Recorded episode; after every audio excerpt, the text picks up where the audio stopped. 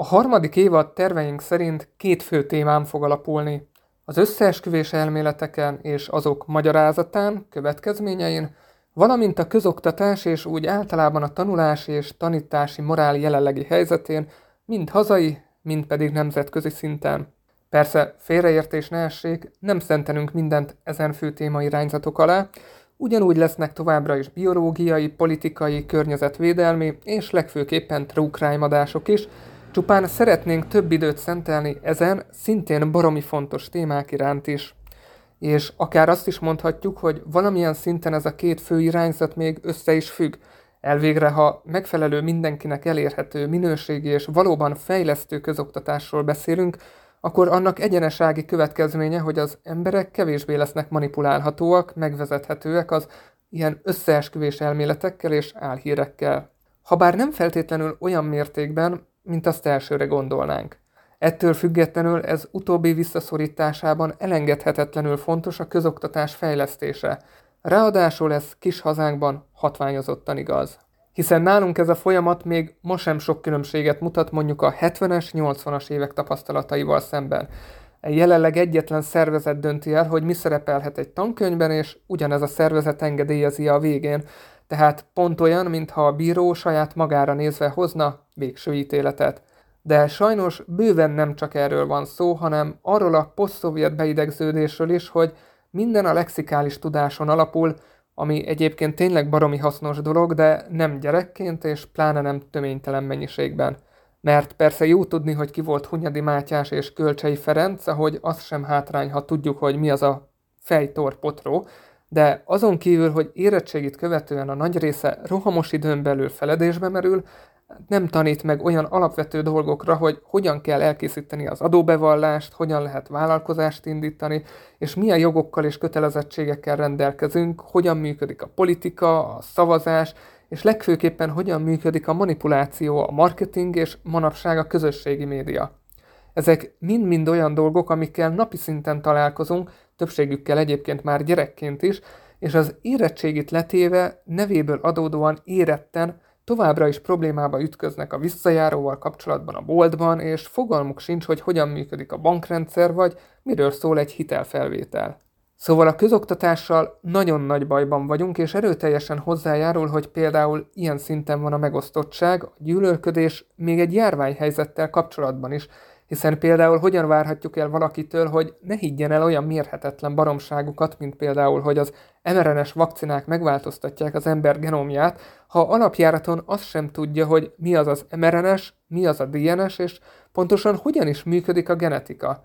Ha valamit hallott is róla egykor a suliban, az úgyis csak valami unalmas lexikális baromság volt, amit még csak-csak visszamondott egy felelés vagy dolgozat során, de hát alapvetően az égvilágon semmit sem értett meg belőle. A kedvét pedig nyilván nem is hozták meg hozzá. Köszöntök mindenkit, én Mészáros István vagyok, és ez itt a Nyitott Szemmel Podcast aktuális adása. A mai adásban a közoktatás problémáiról és annak következményeiről lesz szó, az intro alatt pedig lájkolj és oszd meg minket facén és instán is, valamint ha tetszik, amit csinálunk, és szeretnéd, hogy még sokat fejlődhessünk, akkor támogass minket egy kávé árával Patreonon is. És most jöjjön az intro.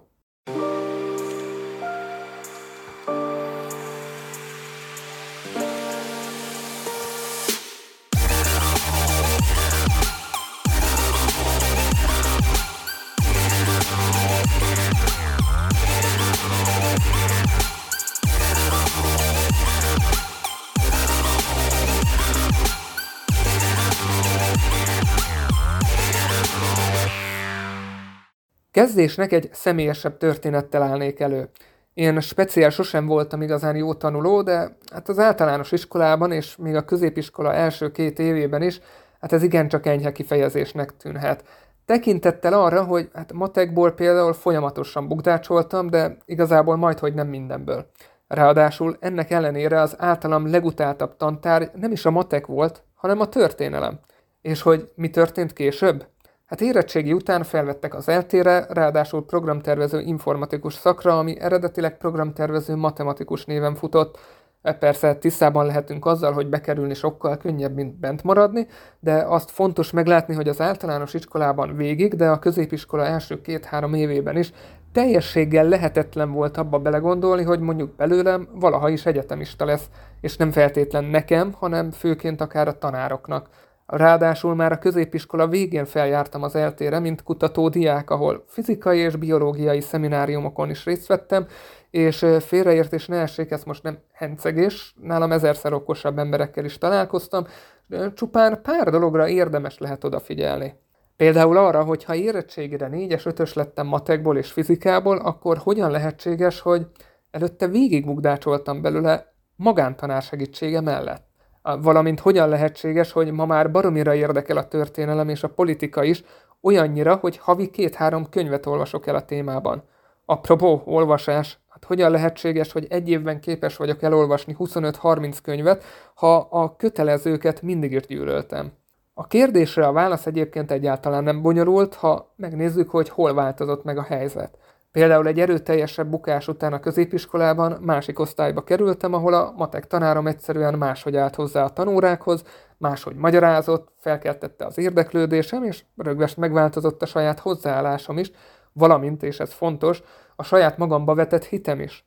Itt hozzá kell tennem, hogy az akkori magyar tanárom is ilyen volt, és sokat köszönhetek neki is, Habár azokat a tantárgyakat a későbbiekben sem szerettem meg igazán, de a fejlődés erőteljes volt ott is, és például verseket és novellákat is írtam már. A történelmet pedig akkor szerettem meg, amikor párommal megismerkedtünk, őt és anyósomat is nagyon érdekli, azért rengeteg könyvük is volt, sokat beszélgettünk róla, én is olvastam, és végül elolvastam Ken Follett 20. század trilógiáját, ami a valós történelmet mutatja be egy fiktív regényen keresztül, és azóta megszállottja vagyok mind a történelemnek, mind pedig Ken Follettnek is. És ez csak néhány példa az én saját életemből. Valószínűleg jóval korábban ki lehetett volna hozni belőlem jobb eredményt mindegyik felsorolt tantárgyból. De ott van például a nyelvtanulás is. Összesen 13 éven keresztül tanultam angolul, mégsem tudok egy normális mondatot összerakni, még a szöveg megértése aránylag jól megy. Ellenben németül saját magam kezdtem el tanulni, párom segített benne, találtunk nagyon jó könyveket, és sokkal jobban megy, mint az angol. Hát ha bár már az utóbbit is fejlesztettem azért sokat. És ez is egy érdekes kérdés, ha középiskolában, amikor egyébként semmi más dolgom nem volt, és nem is éltem bulizós, kicsapongó életet nagyon, akkor mégsem érdekelt, mégsem tudtam rávenni magamat, most pedig az egész napos robotolás mellett fordítok ezekre energiát, mert érdekel és mert fontos. Tehát minden egyes nap eszembe jut, hogy mennyivel egyszerűbb lett volna, ha akkor, amikor ez lett volna a dolgom, akkor megtanultam volna ezeket jól, és most mennyivel előrébb lennék, és mennyi új dolgot tanulhatnék, ha már ezeket tudnám. És nyilván nem hárítom magamról a felelősséget, a hozzáállásom, a magánéletem mind-mind befolyásolta ezeket a dolgokat, hát de ha a közoktatás úgy működött volna, ahogy annak működnie kellene, akkor speciál én már sokkal előrébb lennék, de sajnos rengetegen vannak, akik nem is olyan szerencsések, mint én akik később sem kaptak mondjuk olyan tanárokat, vagy akiknek ennyi idejük vagy akaraterejük sincs felnőttként, hogy hát a munka mellett még tanuljanak is, vagy fejleszték magukat, vagy hogy egyáltalán tényleg soha nem kapták meg a motivációt. Vajon hány értékes gyerek került ki úgy az iskolából, hogy semmi sem érdekelte, hogy, hogy, semmi sem, hogy semmit nem tanult ott igazából, és végül élete végéig robotolhat szarért, hogy ért egy olyan helyen, amit szívből gyűlöl és vajon tényleg véghez viszi-e kötelességét a közoktatás ebben a helyzetben? Hát nem, nem és nem. A jelenlegi rendszer csupán arra jó, hogy fiktív érdemjegyekkel osztályozzák a tanulókat egy előre megadott szisztéma szerint. Az egyedi jellemvonásukat és érdeklődésüket nemhogy figyelembe nem véve, de konkrétan kiölve belőlük. Hát baromi nagy igazság, hogy a hal, a csimpánz és az elefánt is nagyon értékes, okos és ügyes állatok, de ha mindegyiket azt szerint ítéljük meg, hogy hogyan tudnak fáramászni, vagy éppen úszni, akkor baromira ellentétes eredményeket kapunk róluk. Az nem baj, ha olyat is kell tanulni, ami egyáltalán nem érdekli az embert, ez, ez teljesen rendjén van. De mindent meg kell tenni azért, hogy felkeltsük az érdeklődést, hogy megtudjuk, hogy kit mi érdekel, mert olyan nincs, hogy valakit semmi se érdekelne. Az emberi elme általában azért ennél jóval nyitottabb. Csupán meg kellene találni a közös hangot, kialakítani olyan órákat, ahol a gyerekek a szabadságukat és a gondolkodásukat kamatoztathatnák, és egyszerűen gyakorolhatnák. hogy ne elnyomjuk őket, hanem magunkkal ragadjuk, hogy felkeltsük az érdeklődésüket, hogy tényleg foglalkoznunk velük, de többnyire csak leadják a lexikális tudást, és azt kőkeményen visszakérik mindenkitől. Hát nyilván tisztelet a kivételeknek. Na de akkor nézzük meg kicsit objektívebben is a dolgot. Ha azt szeretném, hogy hát gondolj vissza, vagy esetleg gondold végig, ha még a rendszerben vagy, hogy miről is szóltak, szólnak a diákévek, hogy mi is az, amit igazán tanított, akkor mit mondanál? Tehát, hogy esetleg felhoznád a barátokat, a szocializálódást? Nyilván volt azért kedvenc órád, onnan talán meg is maradt valami, de bármi más, bármi egyéb. Ha tévedek, akkor írd meg nekünk nyugodtan az infokukat nyitott szemmel podcast.hu e-mail címre, tényleg kíváncsiak vagyunk. De a mai oktatási rendszerünkkel az a legfőbb probléma, hogy nincs megfelelően átgondolva. Legalábbis bízom benne, különben egy kegyetlen, tisztességtelen politikai manővernek gondolnám, ahol az a cél, hogy gondolkodni képtelen, megvezetett és fegyelmes embermasszát okádjunk ki magából, szóval maradjunk abban, hogy nincs átgondolva. Én már tizenéve, hogy kikerültem ebből a rendszerből, de amit azóta tudok róla, az az, hogy nem hogy fejlődne, de konkrétan visszafelé fejlődik.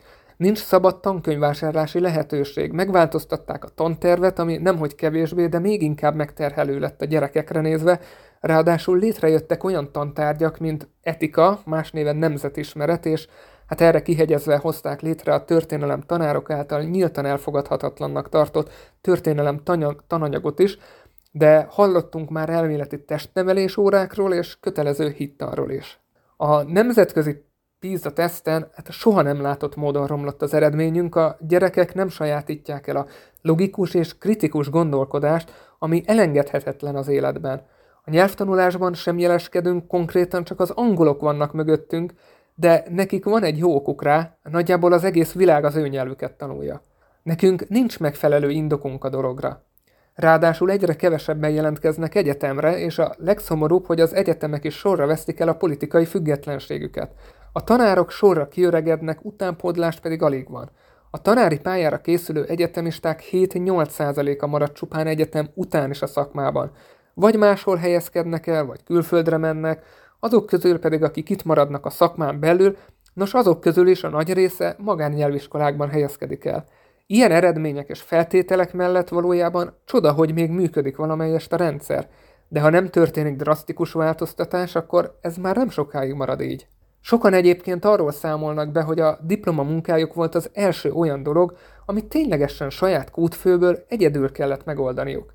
Tehát egészen addig mindig egy előre meghatározott ösvényen kellett járniuk, előre meghatározott szabályok szerint, előre meghatározott gondolatok szerint, az önállóság minimális illúziója nélkül.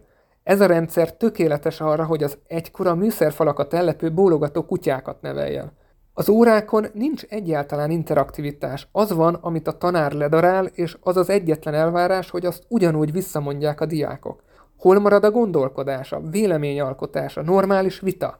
És még csodálkozunk, hogy az emberek mindenhol egymást gyapulják, és meg vannak győződve róla, hogy a maszkokban férgek vannak. Hát hiányzik az alaptudás, hiányzik a valódi érdeklődés, teljes mértékben hiányzik a kritikus és logikus gondolkodás. A vitakultúra sem létezik, és valamint a tudatlanságból fakad kisebbségrendűségi érzés miatt folyamatosan töltött fegyverekkel járkálunk, és azt várjuk, hogy mikor süthetjük el végre a közösségi média komment szekciójában, vagy éppen a bucon fröcsögve. Miért vagyunk ezen meglepve? Úgy gondolom, hogy a rendszert alapvetően kellene megsemmisíteni és újjáépíteni. Tehát a toldozás, foltozás az itt már egyszerűen nem működik, hiszen eleve a társadalom gondolkodás módjában van a probléma. A gyerekek lelkével és pszichés egészségével senki sem törődik, holott ugyanannyit, hanem többet ülnek az iskolapadokban, mint a szülők a munkahelyükön. Ráadásul még nem beszéltünk a házi feladatokról. A szülők stresszesek a mókuskeréktől. A gyerekek ugyanezt érzik az iskolákban, a tanárok pedig megkeserednek, hiszen egy hivatást választottak, de a hitelüket sem képesek fizetni belőle, ráadásul nem tudnak foglalkozni a diákokkal még akkor sem, ha alapvetően ez lenne a céljuk, hiszen ahhoz, hogy évvégéig leadják a szükséges anyagot, egy perc vesztegetni való idejük sincs. Tökéletes ördögi kör, amiből egyszerűen nincs kiút. Ha nincs megfelelő példa a gyermek előtt, hogy miért éri meg tanulni, és milyen jó élete lehet, és miért jó, ha nyitott a világra, akkor belőle is egy megkeseredett robotmunkás lesz, aki nem fog tudni foglalkozni a gyereke lelki világával, aki majd ott rohad a megkeseredett tanárral szemben az iskolapadban. Rohadt nagy probléma ma már a tanárhiány, de most őszintén. A gyerekedet te is lebeszélnéd, hogyha tanár legyen belőle, nem? Tehát, hogy hiszen nem éri meg, ha megköti az, hogyha a gyerek megköti az ebet a karóhoz, akkor úgyis külföld jön szóba. És teljesen érthető. Te szívedre a kezed, hogy te jó szívvel mondanád a gyerekednek, hogy igen, legyen belőle tanár. Nem tudnád megtenni.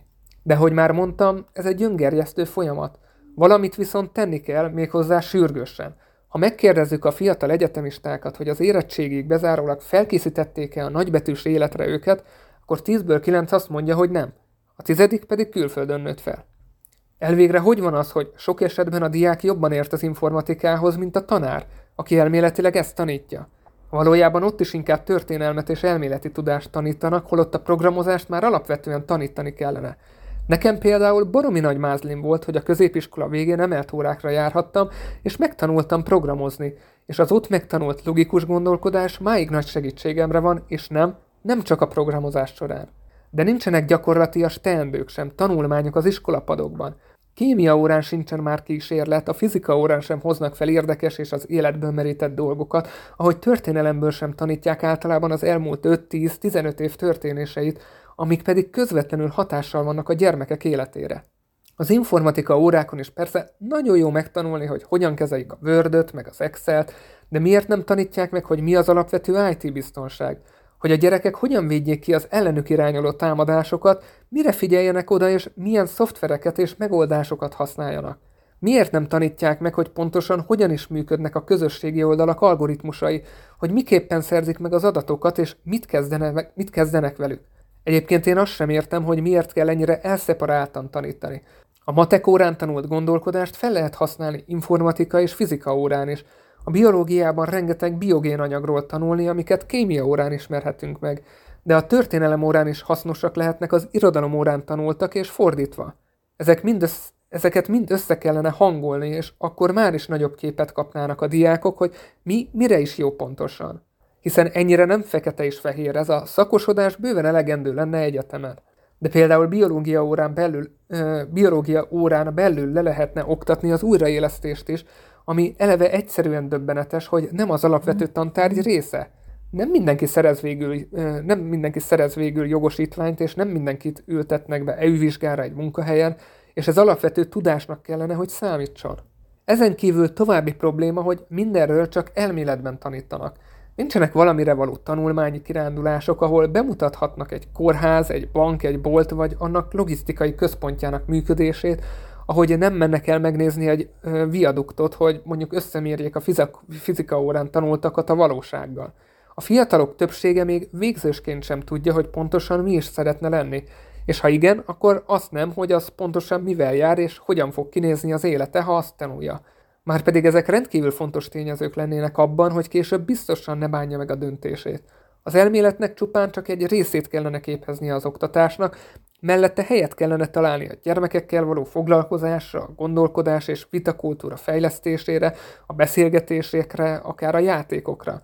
Be lehetne mutatni egyéb szakmát is, szakmákat is, mint mondjuk masszörködést, kozmetikát, buszsofőrködést, stb ahogy tesi órán sem csak futni és focizni kellene, hanem kipróbálni egyéb sportokat is, mint a röplabda, kézilabda, valódi torna, akár joga is.